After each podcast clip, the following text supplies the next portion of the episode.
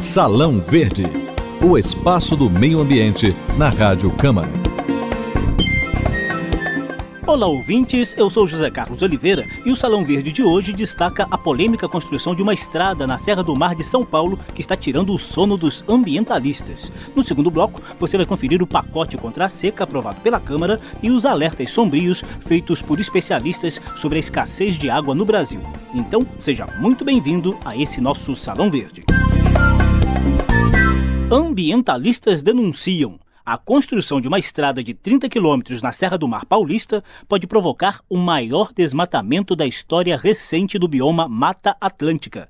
O alvo da discórdia é o chamado Contorno Sul, uma via expressa que o governo de São Paulo quer construir para desafogar o trânsito entre Caraguatatuba e São Sebastião, no litoral norte do estado, que geralmente fica entupido de gente e de carros nos feriadões. A via também vai servir para ligar as rodovias Tamoios e Rio Santos. A obra está orçada em 1 bilhão e 600 milhões de reais e prevê 31 viadutos, 5 pontes e 4 túneis. E qual é o impacto socioambiental disso tudo?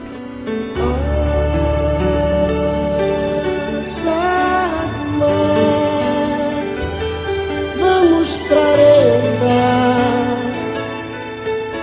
Pra ver o sol raiar E ver brilhar no mar essa região montanhosa do litoral norte de São Paulo ainda exibe vegetação de mata atlântica relativamente bem preservada, além de muitas cachoeiras e nascentes de rios. O Parque Estadual da Serra do Mar ajuda nesse processo de conservação. A CETESB, órgão ambiental paulista, autorizou a obra e determinou 59 ações para aliviar o impacto ambiental. Mas o secretário municipal de Meio Ambiente de São Sebastião, Eduardo Hipólito, afirma que o estrago será imenso foi autorizado é, 370 mil metros quadrados de desmatamento. Isso significa o maior desmatamento da história do litoral paulista em todos os tempos. Esse trecho é incrivelmente pequeno, porque é um trecho que atravessa aí cerca de 20, 25 quilômetros, mas ele faz um estrago muito grande, especialmente nesse trecho de São Sebastião, que é desse relevo montanhoso. Então, nesse trecho, você tem apenas 15 quilômetros de traçado, mas um traçado que acaba trazendo uma destruição muito grande. E é uma destruição que não é só no caráter ambiental, mas é também no aspecto social, porque prevê a retirada de mais de 5 mil pessoas de moradias sem ter um lugar para que elas possam ir. Não há nem mesmo espaço para a construção de casas populares por aqui. Segundo o jornal Estado de São Paulo, o governo paulista vê a estrada nova como estratégica também para a ampliação do porto de São Sebastião. Está prevista inclusive a construção de um retroporto, ou seja, um espaço para armazenamento de produtos que ainda aguarda a licença ambiental do IBAMA. Mas esse fato só agrava o problema, na opinião do diretor da ONG ambientalista SOS Mata Atlântica, Mário Mantovani. É um ato de responsabilidade do governo de São Paulo com relação a esse licenciamento. Nós tínhamos aí algumas condições de não ter, por exemplo, um porto de contêineres na região de São Sebastião. Porque um porto de contêineres implica uma degradação muito violenta de uma região que já é saturada. É uma região que não suporta mais esse tipo de coisa. Hoje, para o turismo de segunda moradia, num feriado a região já é inviável, somente com isso. Com um porto, nós vamos ter a região ainda muito mais saturada. O que nós estamos vendo é que essa estrada está sendo feita numa obra de engenharia reversa. Se tem a ideia de um porto, se coloca tudo isso para atender um porto, que é uma iniciativa privada. E essa pressa do governo de fazer esse tipo de licenciamento é mais uma daquelas coisas que deixa qualquer pessoa indignada.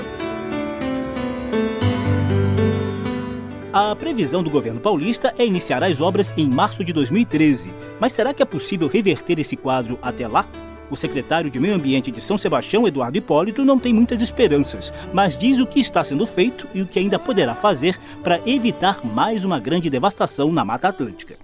Efetivamente, a gente já está tomando algumas providências no, no, sentido de manter o diálogo com o governo do Estado. Entendemos que o governo do Estado atropelou as discussões, uma vez que nós estávamos em diálogo constante com a Dersa, que é a, a empresa responsável pela rodovia. Fomos pegos de surpresa. Se caso não for possível a continuação do diálogo, nós vamos alertar o Ministério Público e vamos também, em caso de inoperância do Ministério Público ou desinteresse dele em nos auxiliar, nós iremos até o Poder Judiciário para fazer valer o direito do meio ambiente ecologicamente preservado e das famílias que vão ter que ser deslocadas sem ter um lugar para onde ir. Hipólito afirma que a Prefeitura de São Sebastião não é contra a nova estrada, mas sim contra o seu traçado, que poderia passar por áreas de menor impacto socioambiental.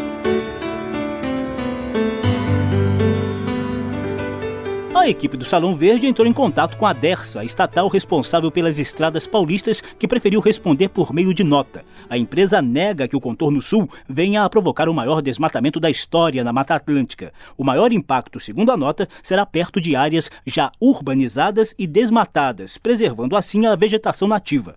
A Dersa diz ainda que discutiu o projeto com vários setores da sociedade e incorporou aprimoramentos para reduzir os impactos socioambientais. A coordenadora geral do Estudo de Impacto Ambiental da Estrada Contorno Sul, Ana Iverson, disse ter ficado surpresa com a denúncia dos ambientalistas e a atribui a algum erro de interpretação dos números ou da escala da obra. O desmatamento autorizado pelo órgão ambiental após o licenciamento equivale de fato a 370 mil metros quadrados de Mata Atlântica, mas isso significa 0,27% do que foi desmatado de Mata Atlântica entre o ano 2010 e 2011, segundo dados do SOS Mata Atlântica. Então, a informação de que será o maior desmatamento de Mata Atlântica da história está equivocada, por tratar-se de uma obra de utilidade pública que passou pelo ciclo completo de estudos de impacto ambiental e demonstrou que a solução adotada minimizou ao máximo a interferência nesse bioma que é muito importante. Ana Iverson conta que o estudo de impacto ambiental começou em 2009 e que a obra foi amplamente discutida com a sociedade e as autoridades.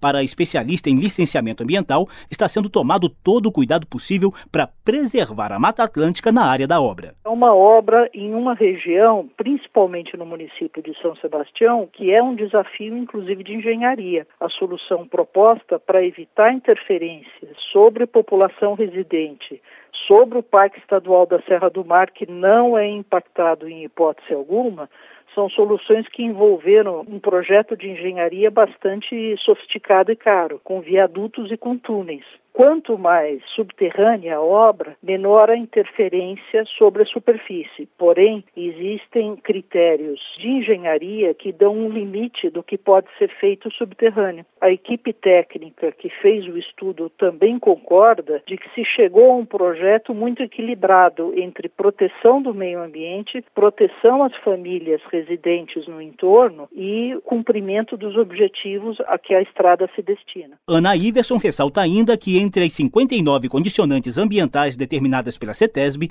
existem ações de reflorestamento e de indenização às famílias que serão removidas na construção da estrada.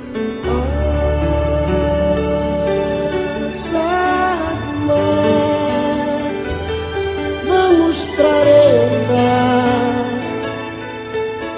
para ver o sol raiar e ver brilhar no mar.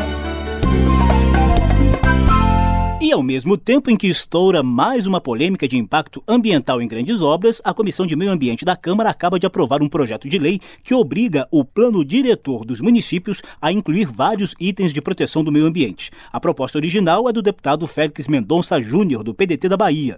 O texto altera o Estatuto das Cidades, aprovado pelo Congresso em 2001, e exige, por exemplo, o cumprimento de regras quanto à arborização, as taxas mínimas de impermeabilização do solo, a instalação de ciclovias e a economia de água.